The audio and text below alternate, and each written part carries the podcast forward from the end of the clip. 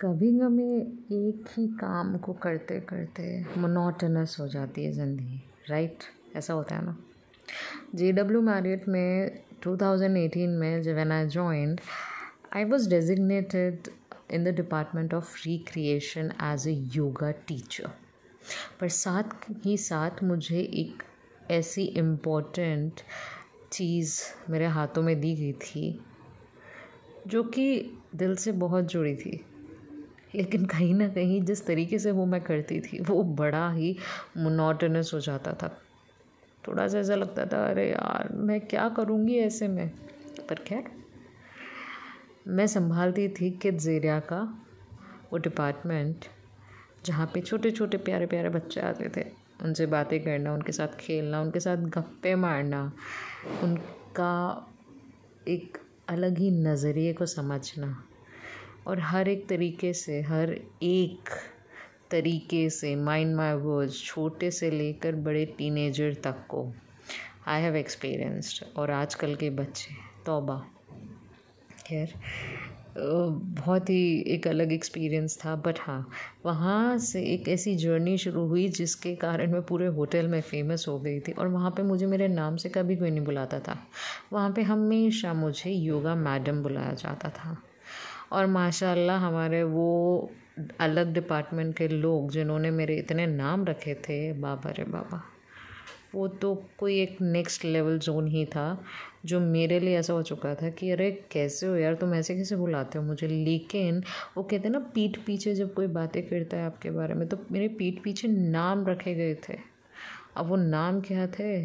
वो ज़िंदगी में कभी हुआ तो बता दूँगी। और सवाल हुआ तो पूछ लेना। जवाब मैं बता दूँगी। खैर जब ये चीज़ें हुई कजेरिया को संभालने लगी, बहुत कुछ हुआ, बहुत अच्छी अच्छी चीज़ें होने लगी, क्योंकि काम करने का तरीका ऐसा था कि जो general manager of the hotel थे, वो तक कह गए एक्सेलेंट वर्क ईशा।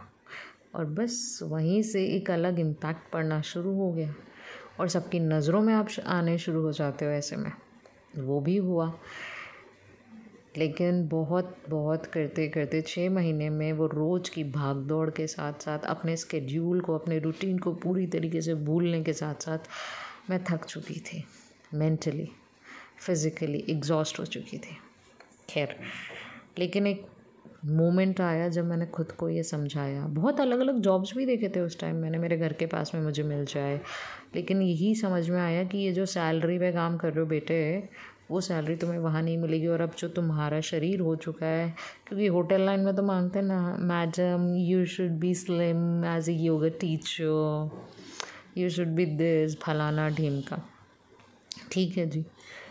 लेकिन फिर उसी चीज़ को ना एक अलग नज़रिए से देखने की कोशिश करी कि Isha what have you earned on a monetary basis वाकई में जब मैंने वो सोचा और ये सोचा कि मेरी स्टेबिलिटी दिखेगी वन ईयर की होटल में एफ़ एन एफ़ करूँगी तो ये होगा ये होगा, इतनी सेविंग्स करी है, ये करा है, ये करा है, सारी चीज़ों को ताकते हुए ये मन में ठाना कि जो छः महीने यहाँ लगाए हैं छः महीने और दिल से इस जगह पे काम करूँगी, उसके बाद इस जगह को कहूँगी अलविदा और उसके बाद आगे मेरी वो ही प्यारी ज़िंदगी होगी जहाँ पे मैं योग सिखाती थी, जहाँ पे मैं और बहुत सारी चीज़ें करती थी।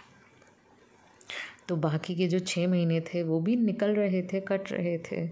लेकिन एक ऐसा पॉइंट आया वहाँ पे जब मेरे मैनेजर ने मुझे ये बोला कि, ईशा, आप कल से कल से नहीं, इस वक्त से, इस मोमेंट से आप स्पा डिपार्टमेंट में शिफ्ट हो रहे हो and you will be taking care of the spa कल से आप अपनी योग की सेशन के बाद में आप अब से स्पा के अंदर आओगे किड्स में नहीं जाओगे।